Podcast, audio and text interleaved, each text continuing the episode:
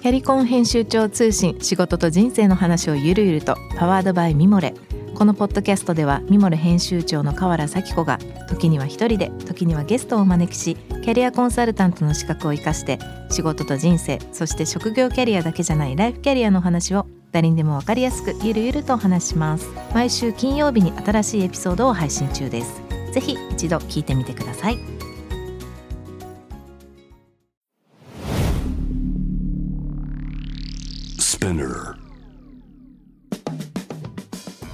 ナビゲーター中道大輔です。Vision to the Future with Forbes Japan このポッドキャストは物事人の魅力を引き出すことで日本のカルチャーの価値を再定義し世界と共有するコミュニティプログラムです。Forbes Japan Web とは記事として連動し音声ではスピナーを通じて主要リスニングサービスにてお聞きいただけます。Forbes Japan Web は概要欄のリンクからチェックしてください。番組の Twitter、Instagram アカウントは PTTF アンダーバーコミュニティです。ぜひぜひそちらの方もフォローお願いいたします。えー、今回はですね、I&Co 創業パートナーでもあります、レイ稲本さんをニューヨークよりお迎えしてお届けしたいと思います。こんにちは、おはようございます。両方かな？こんにちは、おはようございます。こんばんは。こんばんは。いろいろですね。どうも。東京とニューヨークはね、こう一番時差が厳しい一緒にこう、同時でやるの難しい時間なんですけど、ね、はい。なかなか、うん。今日は忙しいとかありがとうございます。いえいえ、こちらこそ光栄です。読んでいただき。はい。えー、それでは早速ですね、僕の方から簡単に、えー、レイさんのプロフィールご紹介したいと思います。えー、ご存知の方も多いと思いますが、えー、アメリカのですね、クリエイティビティ誌の世界で最も影響力のある50人、そしてアメリカのフォーブ誌世界の広告業界で最もクリエイティブな25人に選出されニューヨークを拠点に世界で活躍するクリエイティブディレクターですアメリカの大手デジタルエージェンシー RGA を得て欧米大手デジタルエージェンシー AKQA に所属えー、ナイキ、アウディ、Xbox、Google 等世界を代表するブランドのデジタル戦略とクリエイティブを数多く手掛けていらっしゃいました。えー、そしてですね、2013年、19年には、日本人として初めて、カンヌ国際広告祭モバイル部門のデジタルクラフトの複数部門の審査委員長に抜擢と。そして2020、2016年ね、I&Co 立ち上げ、えー、2019年7月に東京オフィスも開設ということで、この業界の人は誰もが知ってるレイさんですが。ありがとうございます。えー、っとですね、あの、まあ、はいはい。いろんなところで、まあ、いろんな話をされてると思う思うんですけども、あの、あえてこの、この番組というか、このポッドキャストでですね、まあ今までのことも含めて、こうどう日本と世界をこう見てるかっていうところを中心に、まあいろんな話ができたらなと思うんですけど、はい。まあまず、まあこう、ここ最近の活躍というのは、まあ後ほどお聞きするにせよ、まあそのどういう形でレイ稲本はこう作られていったのかというか部分から、結構この話大事だと思うんですよね。あのどういうふうに見始めるか。特に幼少期の頃なんかはそうだと思いますけど。まああの高校の時からスイスに行かれたということはよく入れてますが、はい、はい、どうでしたんですか？どういういきさつだったんですか？えっとですね、僕はあの一応東京の出身ではあるんですけど、うん、もう2歳の頃から父親があの会社を起業するということで東京から田舎の飛騨高山っていうところに家族で引っ越すんですね、うん、でそれもまたさらに山奥の清見村っていう村なんですけど、うん、どれぐらい村かっていうと、人間の数より牛の数の方が多いぐらいなんですよ。えーなので、えっと、結局 2, 2歳から15歳まではずっと、うん、えー、そこで過ごしたんですね。うん、で15歳から16歳の時に東京に1年間出てそこで語学学校に行ってからスイスにあの行くんですが。うん。あのまあ、個人的には今となって思うとやっぱりその幼少期に良くも悪くも田舎で育ったのは悪くなかったかなと今となって思う、まあ、子供の頃はもう都会行きたいとか、ね、それで中学生高校生とかになるともっともっとこうねあの、うん、流行ってるもの知りたいみたいな、そういう欲求が出てくるんで、都会に憧れてたんですけど今になるともうやっぱり田舎なんでもう幼稚園の頃から中学3年生までほぼ12年間ぐらい、同じ子供たちが一クラスぐらいでずっと一緒なんですよ。で東京だとありえないじゃないですかそういうのって、うん、うん。うん、だから受験っていうのがないんですよねまず。うん。うんで、うん、それ今だとね日本あの東京だと幼稚園受験して小学校受験して、ね、中学校受験してみたいなのがあるんですけど、うんうん、それを全くまずやってこなかったっていうのが一つあるのと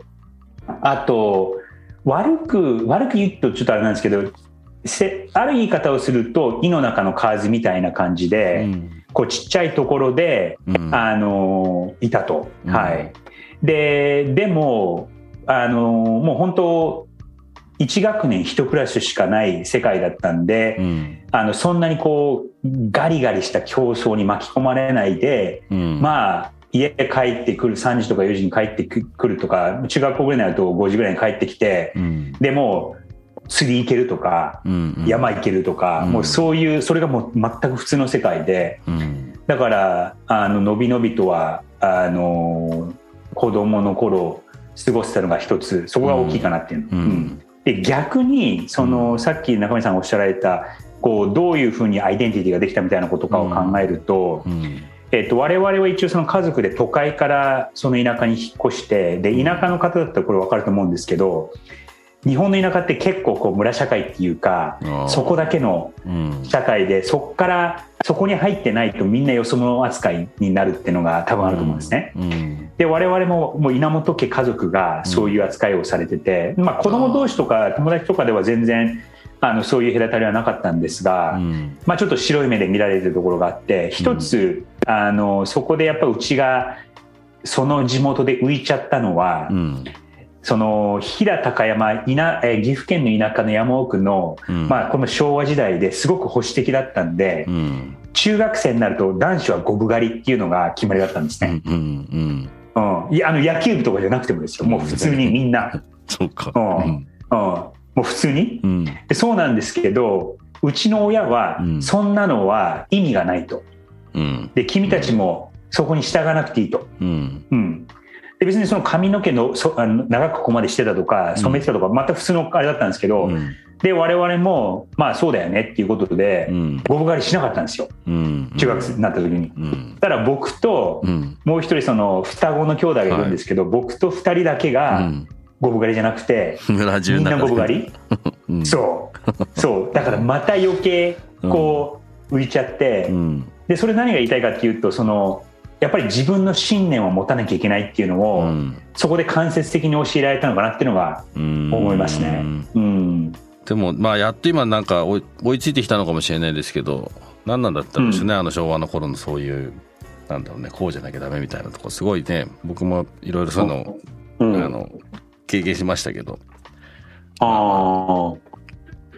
もなんかあのそのことちょっと話すと東京とかでも意外となんか最近の高校とかって、うん、その髪の毛は茶色じゃなきゃあの黒じゃなきゃいけないとかっていうところが、うん、東京みたいな都会でも、うん、なんかね6割とかそういうあれがあるとか、うん、あの校則があるとかっていう結構意外と保守的になってるところはあるみたいですね、なんか今の時代でも。うん、なんだっけ？なんとかルールとかってと都立学校がすごいルールを決めまくってるからねなんかその、今のなんだろうな人としての扱いとしてどうなんだみたいな話はまだなんかやっぱあるみたいですね。いやありますね。うん。僕も12歳の時に海外出ちゃったんでロンドンに。だから日本の中高はあんま詳しくは知らないですけどただあれは厳しいよねって思うね。なんていうかこうレールが黙って引かれちゃうからちょっとそれに関連した話に今パッと思い出したのが、うん、僕の今知り合いで、うん、今日本に帰られてるご家族で、うん、お子さんが、えっと、上の子がお子さんが高校生で下のお子さんが中学生なんですね、うん、14歳とか15歳、うん、で3年間半アメリカに行っていてでちょうど今年か去年ぐらいに日本に帰れたんですって。で、えっと、その下の子が中学校2年生か3年生ぐらいで戻ったんですけど、うん、何何が起こってるかっていうとそのお子さんが男の子のお子さん下の子が先生に先生に、うん、えっと、反あの悪い意味じゃなくてどうしてこうなんですかっていう反論をして、うん、そして論破しちゃうんですってその先生を。うんこれこれこういうロジックだからこれおかしいじゃないですかと。うん、でも先生は、その学校の校則とかしきたりとか規則とかのその形式にとらわれていて、こう反論が逆にできなくて、で今そのお子さんはいい意味でなんかそのクラスの中でリーダー的存在にその革命を起こすみたいな存在になってて、うんその日本のあのいいところといえばそういう礼儀正しいとか、みんながちゃんとこうルールを守るっていうところがあるんですけど、逆にその形式ばっかにこだわっていて、なぜこうなのかっていうところを問いたださないっていうのはちょっとどうかなと思いますね。そうですね。考えるってことを、なんかこう取り除かれちゃってる気がする。今うちの子もちょうどイギリスに2年前から2人ともボーディングスクールに行くようになって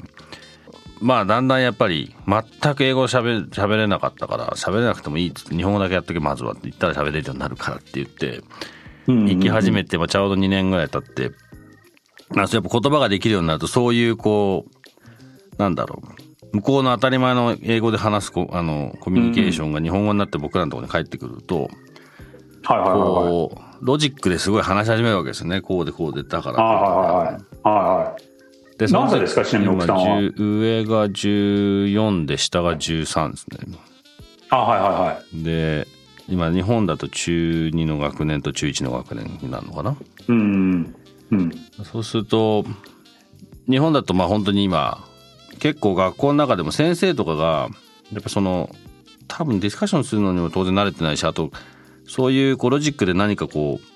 生徒とかとこう何か言われ返返ってくるみたいなそっちの方の経験多分少ないんだろうなっていうのは、うん、子供たちと話しても思うし僕も日本にいる時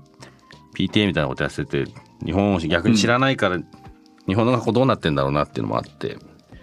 うん、いろいろ話してましたけどなんかそこら辺は日本の先生も大変だなと思いますね。そんなこと考えてもいなかったのに。そうですね。ああだからなんかその教育、うん、教育のところで言うとその、うん、多分ハハウをとかばっかを教わってて、うん、先生たちも、うんそうそう。なぜかを Y を教わってないと思うんですよね。うん、あ先生たちがもっと多分経験しないと子どもたちの方が今早くね世の中ピックアップし始めてるからあれだけど、まあ、あと子供たちも多分そう先生たちにどうしたって教えられるからそこの範囲をなかなか超えられないっていうのは、結構これは日本の中で大きな問題だなって、まあ、この番組でたまに、まあ、結構よく教育の話になるんだけどみんなやっぱりそこに何かしら問題だと思ってるからね。いやありますね。大きな課題ですね。これからの日本にとって。それこそビジョン、うん、ビジョン2 the future ってことを考えると。そうそう。ああ。ちょっと話戻りますけど、スイスに行くじゃないですか。はいはい、行きました。スイスは僕あの、まあ、本当何回かしか行ったことないですけど、学校でスイスにいきなり、うん、今さっきね、語学学校、まあ、勉強して、1年間勉強で、はい。はい、で、うん、いきなりスイス行くと。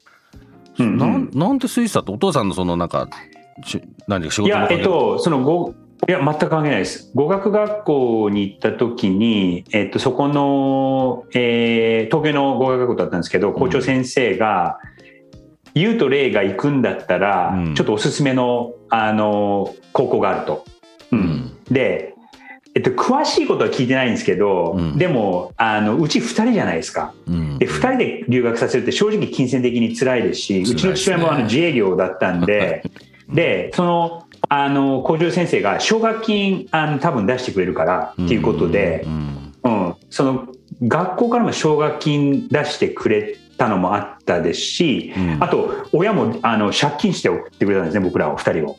うん、あの素晴らしい。そんなそんなに裕福の家庭じゃなかったあの貧しいとは言わないですけど裕福な家庭じゃなくて、だから借金して送ってくれて、うん、で、えっと、アメリカとかイギリスのあのボーディングスクールではなくて、うん、そのスイスのインターナショナルスクールに行かせてもらったっていうのも、うん、その自分のアイデンティティの構築の中ではすごく今になって大きかったなと思います。うん。そのなんかあれですね。じゃあその23年間は激動ですね。その北高山から東京に1年間来て。すごすごかったですよ。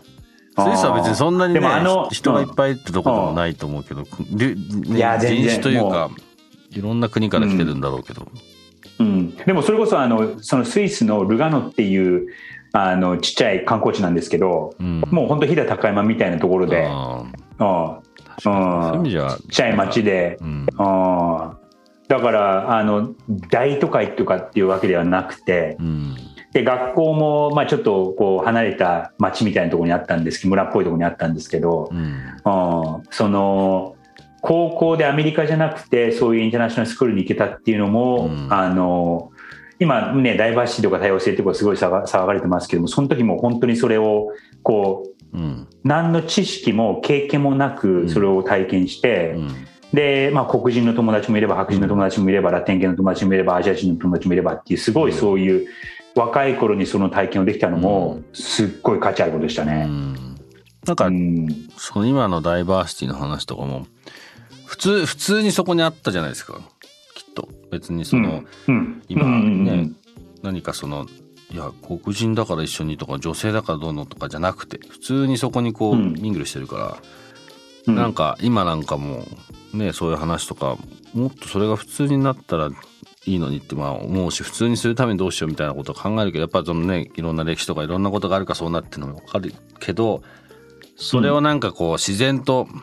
そういう場があってそこに普通にいるっていうのは、まあ、まあ間違いなく大事なことですよね。うんいや本当ね。あの別にそれを意識してそのダイバーシティとか多様性ってことを意識してそこに行きなさいっていうふうにその校長の先生もうちの両親も言ったわけじゃないんですけど結果的にそういうふうになってて、うん、うん、あの非常に良かったですね。そこからスイス終わってもうすぐアメリカ行ったんでしたっけ？そうです。あの、大、あの、大学にその申請、進学するときは、うん、まあ、オプションとしては、その、えー、ヨーロッパ残るか、アメリカ行くか、うん、えー、日本に戻るかっていうのがあったんですが、えー、日本にこのまま戻って周りにいた日本人とか、うん、えー、と周りにいた他の国の人たちは自分たちの国に戻るって子たちは結構多かったんですけど、うん、うん、僕らの場合は、まあ、もうあのずっと大学まで留学するっていうのはあの薄々最初から思ってたので,、うん。でじゃあどこの学校に行こうかっていうことで,、で一応そのインターナショナルスクールではあったんですがシステムが学校の制度がアメリカの制度に基づいた学校だったんで、アメリカへの進学がしやすくて、でそうですね。6, 6, 6個か7個の学校をあの、まあ、受験じゃなくアメリカの場合受験じゃなくて、あの申請をするんですね。アプリケーションフォームを出して、うん、そうそう処理申請ね、でそれであの受かったところがいくつかあってで僕はミシガンユニバーシティ・ミシガンっていうそのミシガン大学に行くんですがそこの、えっと、まず美術学部に入って、はい。でアメリカに渡米したのがあの18の時ですね。うん美術を専攻するのはもともとやっぱこうアートとかそういうなんだなクリエイティブの仕事とかイメージあったんですか？そうですね。そのアートっていうのはもう中学生ぐらいの頃すごく興味があったんですね。で絵を描くのも好きでしたしなんかそういうものを作るのも好きで。で高校の時もで高校そのスイスのインターナショナルスクールもアートとか美術とかあと写真部とかもあるぐらいで高校,、高校で。写真とかも撮ってたりとかしたのでなんかそういうビジュアル系でとかこう立体とかなんか作るところに行きたいっていうのはぼやっとあったんですよ。はい、でただあのもうちょっとその他のことも見れるためにその日本でいうその美大とか、ね、うん、あの芸大とかムサビとかタマビとかそういう美術専門の学校にアメリカのそういう美術専門の学校に行こうかなっていうことも考えたんですが、うん、まだもうちょっとその他のことも見たいっていう、うん、えー、ことも考えていて総合大学の中のえー、美術学部に行こうと。でそうすれば他のこともこう見れるチャンスがあるからと。でそれもあのまあ偶然ですけど後になって、えー、役に立っていてまずその最初美術学部に入ってで、まあ、1年とかそのスタジオのその、まあ、アートのスタジオのクラスをこうゴリゴリやって、でちょうどそれ90年代半ばなんですがその時に、まあ、インターネットがあのね、ちょうど出てきた時じゃないですか。で長渕さんも多分そのぐらい同じぐらいの世代だと思うので、はい、であこれ面白いと、ただその時のコンピューターってもうめちゃくちゃ、ね、遅くて、モデムとかの時代じゃないですか。そうそうそうそうそう、でまだ色もなんか、あの限られてて、うん。だからそのコンンピューターで何か表現を作るっていうことがすごく限られてた制限があった時代なんですね。うん、うん、でこれだとちょっとあのできないなと思ったんですが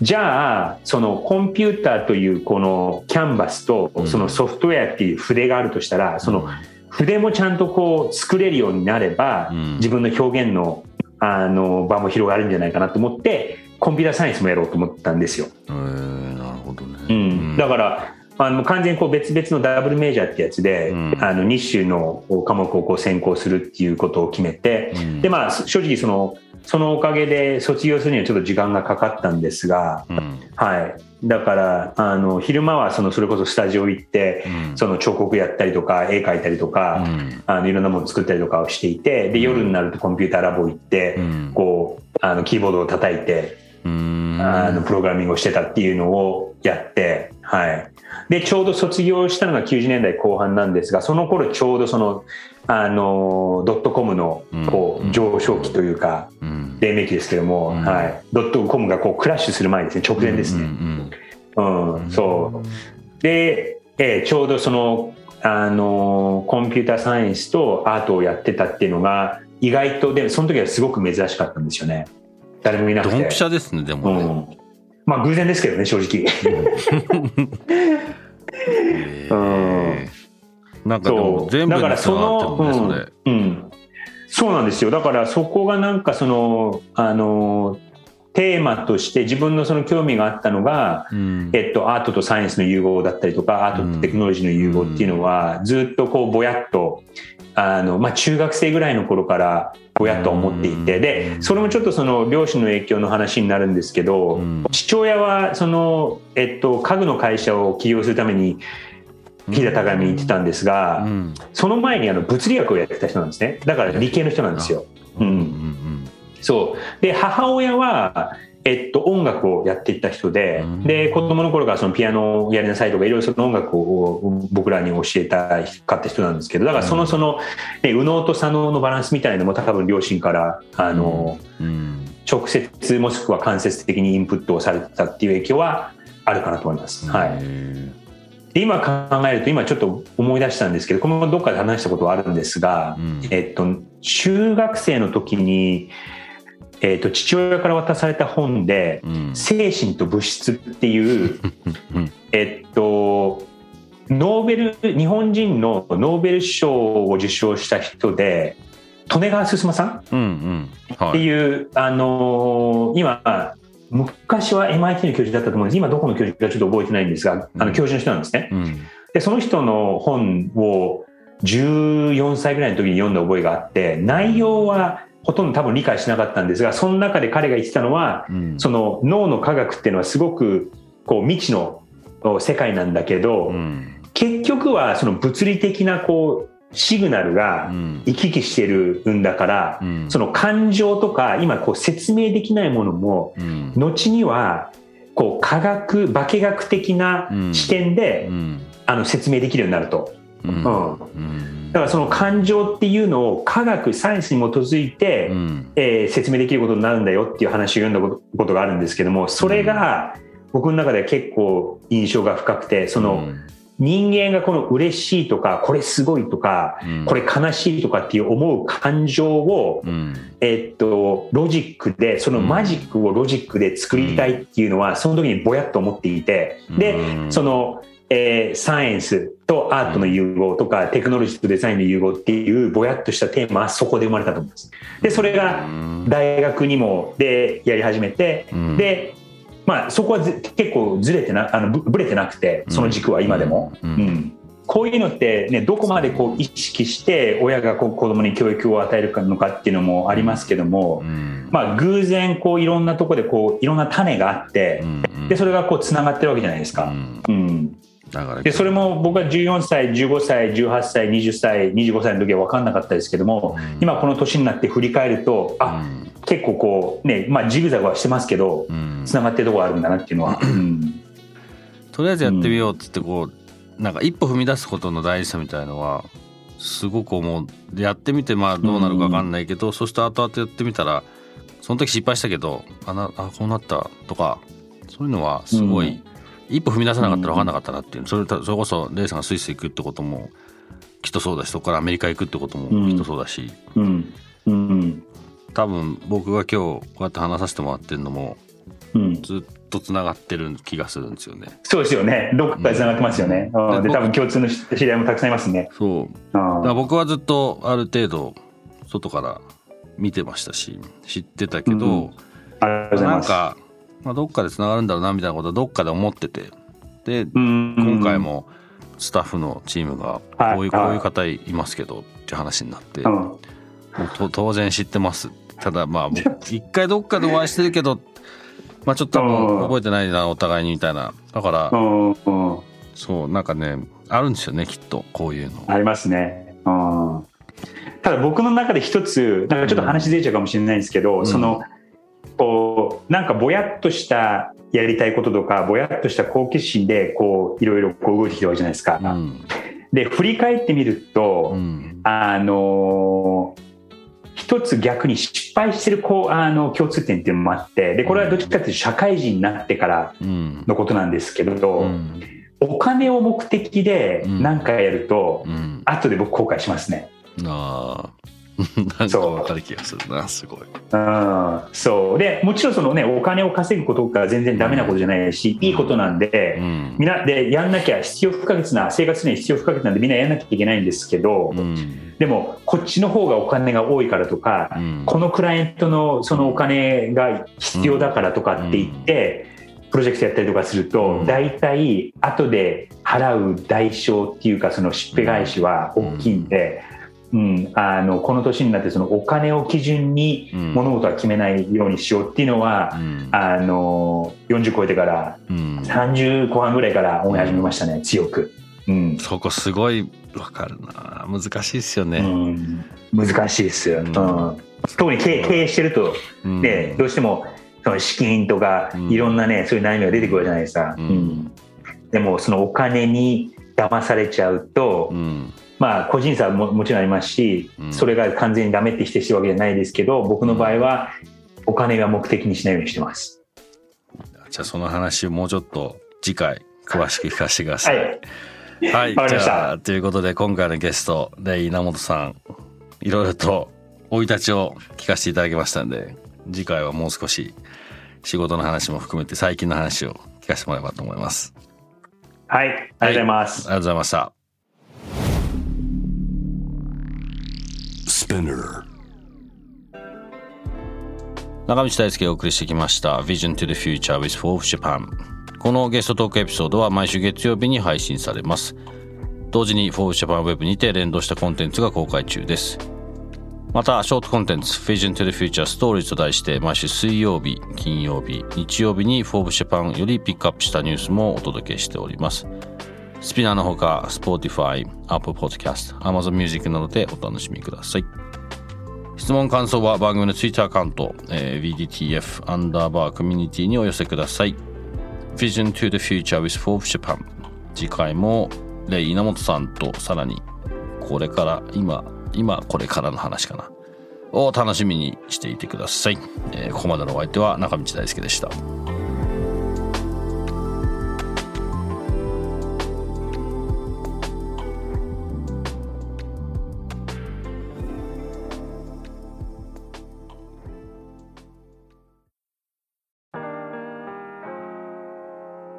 家の神崎めぐみと編集者の大森洋子でお届けする雑談ポッドキャスト「ウォンと私のお名前なんての?ふと私って誰なんだ？と自分がぐらついてしまうそんなあなたと毎日を楽しくするサバイバル術を一緒に考えていきます。ウォンとは毎週水曜日朝5時に配信。ぜひお聞きのプラットフォームでフォローしてください